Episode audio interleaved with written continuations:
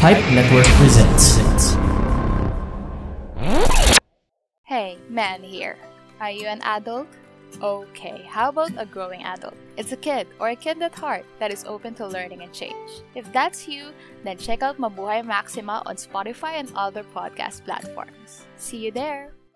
This episode of the Banyu Podcast Re-Flushed is brought to you by Pipe Marketplace. Get exclusive deals and discounts by visiting pipenetwork.co slash marketplace and use the promo code the Banyu Podcast Re-Flushed. This episode of the Banyu Podcast Re-Flushed contains descriptions of violence and torture. Listener discretion is advised. Hello, ladies and gents, and welcome to another episode of the Banyu Podcast Re-Flushed, the show where you get to learn something new and useless about the world around you. My name is Carl Aquino.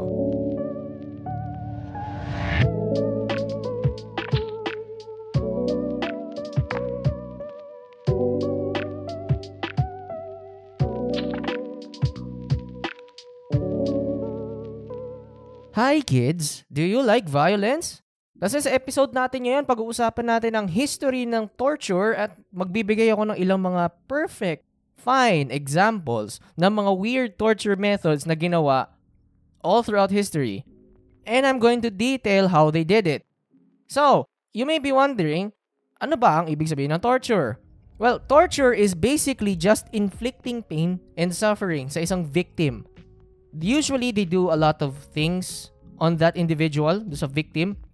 And they have a lot of motivations to do it. Either gusto nilang makuha ng information or gusto nilang parusahan ang taong to kasi may ginawa siyang mali. Ginawa siya ng malaking krimen. And all throughout the history of humanity, we have been conducting torture on our enemies for millennia. We are a wild bunch of pack animals, my friends. Ang pinakamaagang records, the earliest records na makikita natin na may reference sa torture ay makikita noong twenty-first century B C. May mga dalawang references dito. Uh, meron dito sa Sumerian Code of Ur-Nammu.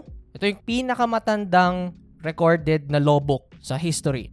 And meron ding reference sa torture sa Code of Hammurabi ng Babylon na makikita naman noong eighteenth century B C. Nang panahon nila, mga torture, ginagawa yan ng mga officials at mga high-ranking members ng society. Itong code ni Ur-Nammu at ni code ni Hammurabi, these two codes are based on theocracy. Ang uh, theocracy, ibig sabihin nito, yung pamumuno nila ay divinely provided. Kung baga ganon. Diyos nila ang may naggagawa ng mga batas, Diyos nila yung namumuno sa bansa nila. And usually, mga high priests ang pinaka-high positions kasi sila yung pinaka-kumakausap sa mga Diyos. If you think about it like that. So ngayon, sa kanila, sa theocracy na to, ang mga batas na to galing sa divine. And lahat ng mga mortal sa buong mundo ay dapat sumunod sa mga batas ng Diyos, mga Diyos nila. Torture for them is divine punishment. So imagine mo na lang, you've been a very, very naughty boy. And you stole funds from the people, kumbaga ganon. Pag nahuli ka, tapos napatunayang guilty ka, ang, paru- ang parusa sa'yo, usually either kamatayan or bubugbugin ka muna. Gagawa siya ng kung ano-anong mga torture method sa katawan mo para parusahan ka, then papatayin ka. So papahit- papatagalan nila yung paghihirap mo muna. Minsan ganon na nangyayari. Ganito rin ang situation nung ancient Greece and nung ancient Rome. Yung torture na to, usually ginagawa sa mga slaves and sa mga non-citizens ng Rome. So, kunwari, uh, galing ka sa Gaul, tapos natalo yung village mo ng, ng isang Roman legion. So, ang mangyayari, usually gagawin kang slave o kaya paparusahan ka at torture ka. Usually, ganun na nangyayari. Fast forward tayo sa Middle Ages. Noong Middle Ages, mas lalong sumikat ang pag- pagto-torture nila sa mga tao. Torture was a very popular way para makakuha ng information, and it's been used all throughout the entirety of the European continent. May mga high-ranking officials din and yung mga taong associated sa church na ginagamit ang torture sa mga suspected witches. Yung mga taong gumagawa ng mga salamangka, all of that shit na magic-magic na hindi nila maintindihan, magic ka agad yun. And it's all because of one single book. Noong fourteen eighty-six kasi, merong isang libro na pinublish na tinatawag na Malleus Maleficarum. Ang uh, tawag dito ay Witch's Hammer. Yun yung translation nun. Or Hammer of Witches. Etong Malleus Maleficarum na to ay sinulat ng dalawang tao. Sina Heinrich Kramer at si Johann Sprenger. And dito sa librong to, makikita mo ang isang full documented and detailed instructions on how to spot, torture, and kill suspected witches. Ito yung ginamit nilang textbook, kumbaga ganon. Di ko nun, kinoconsider nila to bilang gold standard handbook para sa witch hunting. Dahil, according to them, true and honest information to. And it's so fucking accurate. Ganto daw ang dapat na ginagamit para maghanap at maghunting at pumatay ng mga witches daw. And dahil dito sa publication ng librong to, this book alone kickstarted a witch hunting craze all throughout Europe.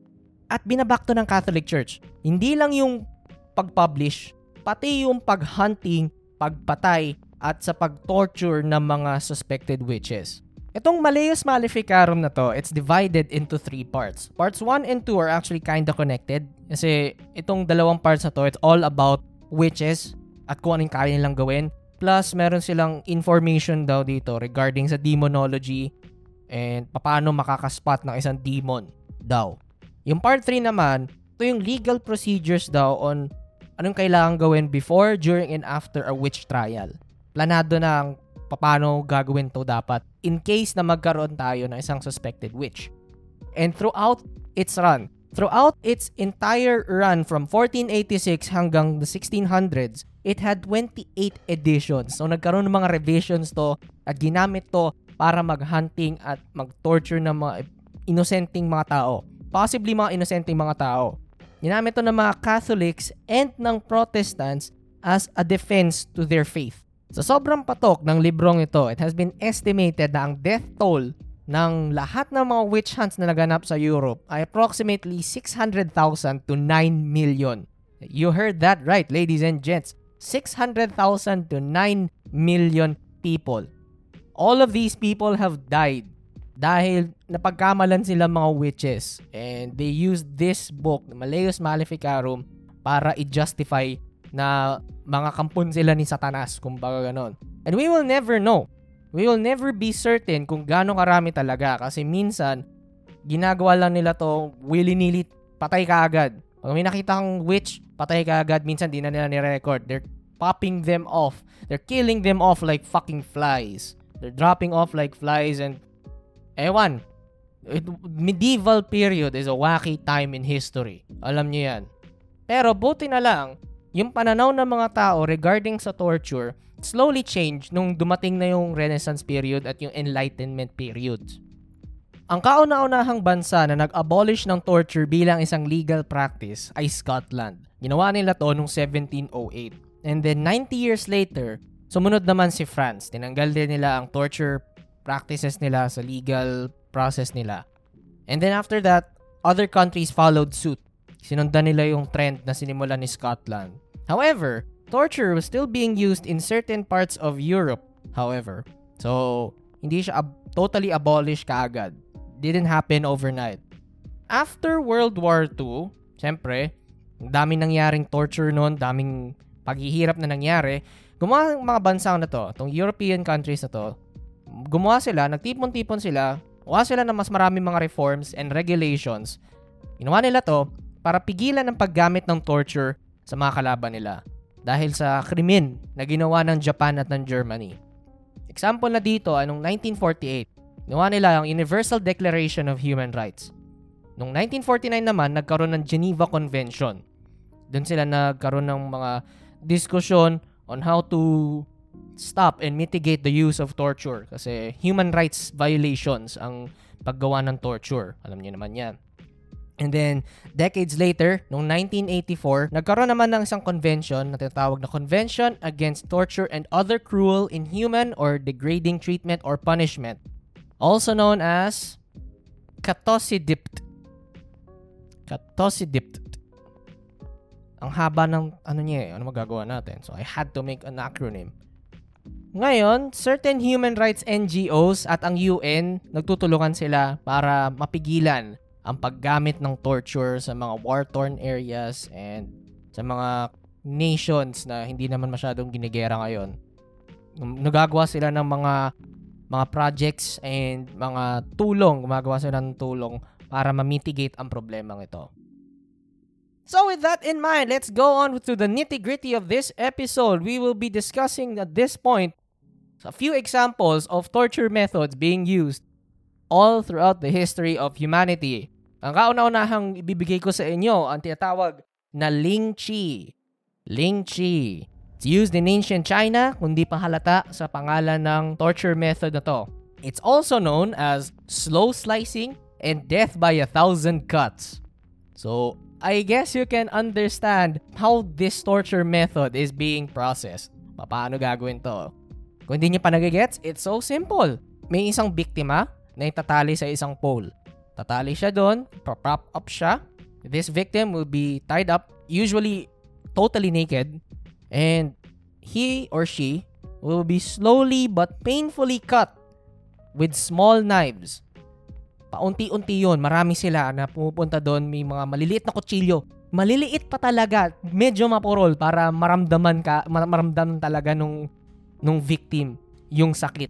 They would cut this victim up until they're bleeding out. Ang pinahuling slice, it's usually decapitation or pag-expose na yung puso, isa-slash nila yung puso para, psh, yun, sisirit ang dugo all throughout the place.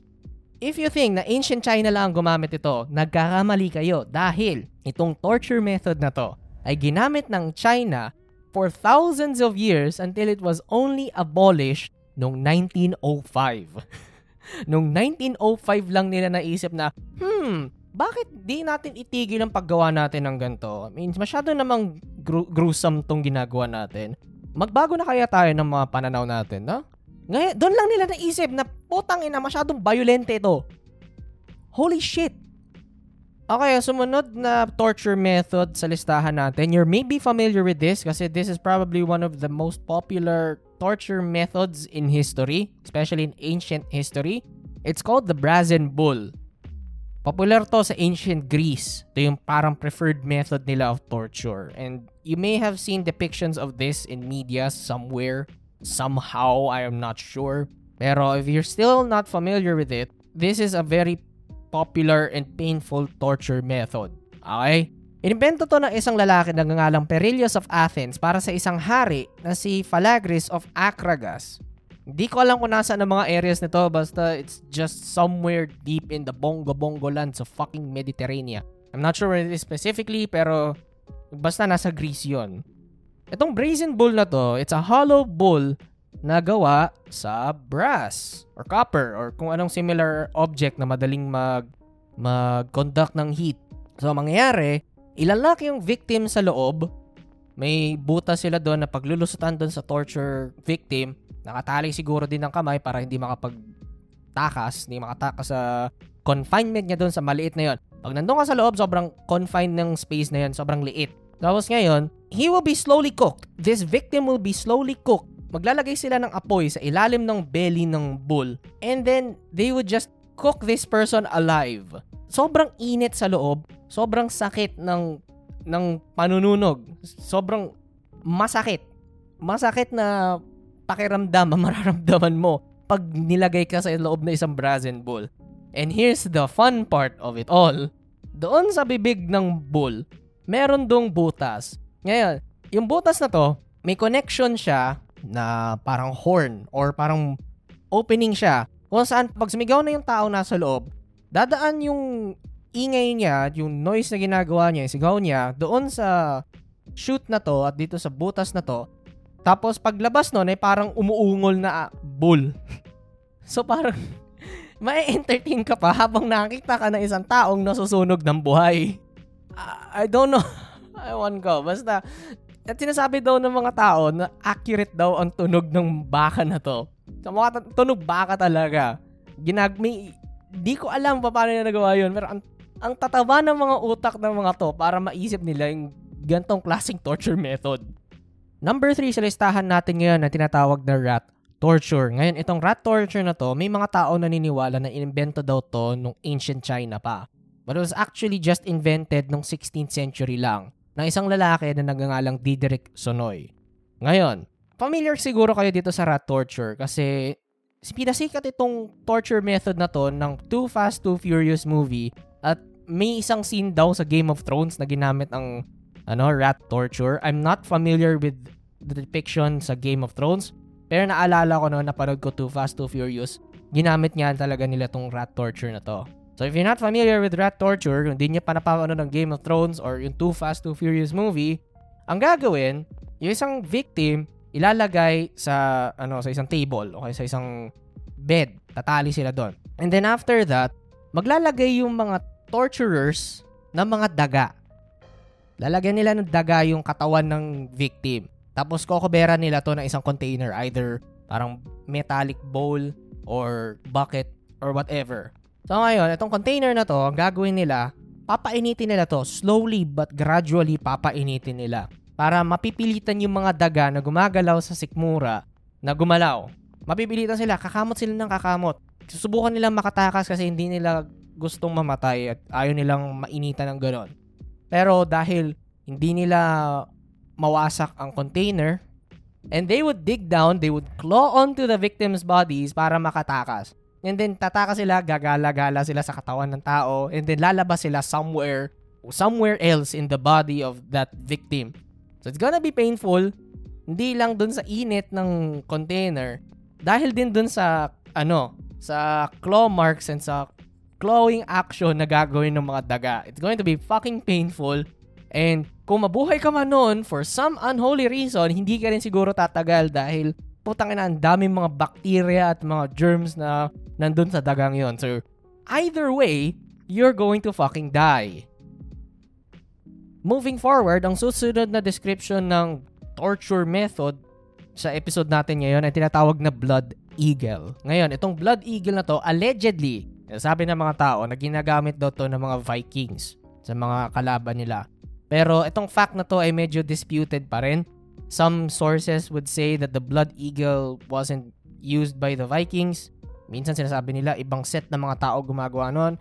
And others would even claim that this is so horrible and horrendous na it probably didn't exist. Masyadong exaggerated ang claims na this thing exists. But we will never know. For the sake of this episode, let's just say nag-Vikings nga gumawa ng blood eagle na to. So, ano ba tong blood eagle? Ang mangyayari, yung victim, itatali yan. Siyempre, as always, kailangan itali para hindi gumalaw. Itatali yan, tapos spread wide open siya. Bukang-buka siya. Yung extremities niya, talagang spread out. Tapos, ang gagawin ng torturer, he would slash and violently slash the back of the victim hanggang sa exposed na exposed na yung ribs at yung respiratory system. And it's all a fucking bloody mess. Hindi pa dyan natatapos. After that, yung torturer, wawasakin niya yung ribs ng victim niya. It's going to fucking break all of each and every single bone of that rib. And then lalagyan pa nila ng asin para mas masakit yung mararamdaman ng torture victim. Pero hindi pa dyan sila natatapos. Kasi dito na darating yung part ng eagle. The lungs would be violently ripped out, Mortal Kombat style, and then ipe-place yan sa likod na parang pakpak. Holy fucking shit! While I have no words for this method of torturing people, that's so fucking violent.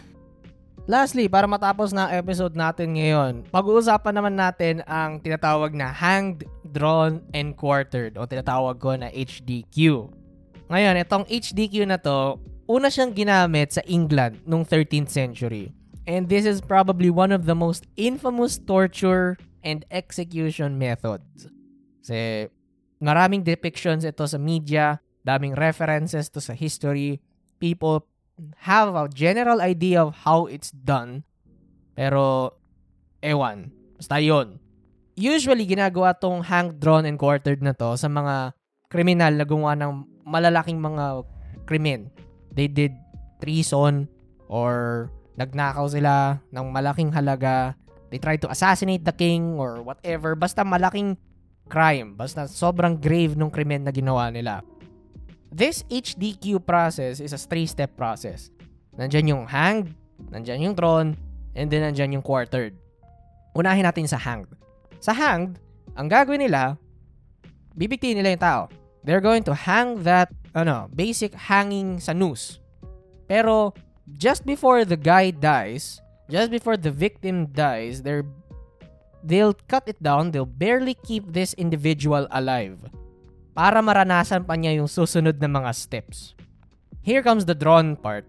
Etong sa drawn na to, yung victim, itatali siya sa isang kabayo. His hands and feet are going to be tied. Tapos, itatali siya sa isang kabayo, and then this horse would go running around. They go running around or walking around town, dragging the victim all across the town streets and the town halls and all of that fucking mess. Kakalad ka rin nila yung victim. Hanggang sa makarating sila sa talagang actual na execution area. Ngayon, ito yung quartered part.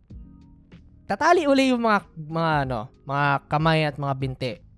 Pero sa, apa, sa apat na individual na mga kabayo. So, one arm would be tied to a horse. Uh, another arm, another arm would be tied to another. Basta nakaspread open siya at the end of the at the end of the day. And then these horses, these four horses would be would then be forced to run off to different directions and then obliterating the individual in the middle. Mawawasak at mababatak. Madidiskaril, matatanggal yung mga extremities no, and they're going to let the individual die on the streets. Minsan, nagkakaroon ng variation dyan. Minsan nangyayari yung drawing. Uunahin yun, ano, pagdodrawn sa kanya. And then, ihahang. And then, iko-quartered. Minsan, pinupugutan na lang nila. Tapos, gum- gumagawa pa sila ng kung anong klaseng ibang execution fucking methods. Not sure. Pero, it's so fucking violent and it's one of the reasons bakit sobrang infamous nito and people still remember how it's done. So, ayun, I don't wanna be, I don't wanna be subjected into any of these torture methods. And I, I don't think you do too. Ewan ko, ba, ewan ko, baka masochistic, I'm not fucking sure. Pero ako personally, ayoko, no. No, no, no, no, no. I'm, I, I'd rather live in this hellhole of a life than be subjected into these. And that was the history of torture and a few good quality examples of weird torture methods that people have done and used all throughout history. Kung nagustuhan yung episode na yan, please like, share, and subscribe to the podcast. Please like our Facebook page, facebook.com slash stories and podcasts. Kung may idea kayo or topic na gusto nyo i-cover ko para sa isang future episode, please message me on our page or you can email us at storiesandpodcasts at gmail.com. Mapapakinggan ang The Banyu Podcast Re-Flushed, The Carl Aquino Experience Requiem, and Tivat Talks Podcast sa Spotify, Anchor, sa kahit anong podcast app na ginagamit nyo. Once again, this is your host Carl Aquino signing off. See you on the next episode.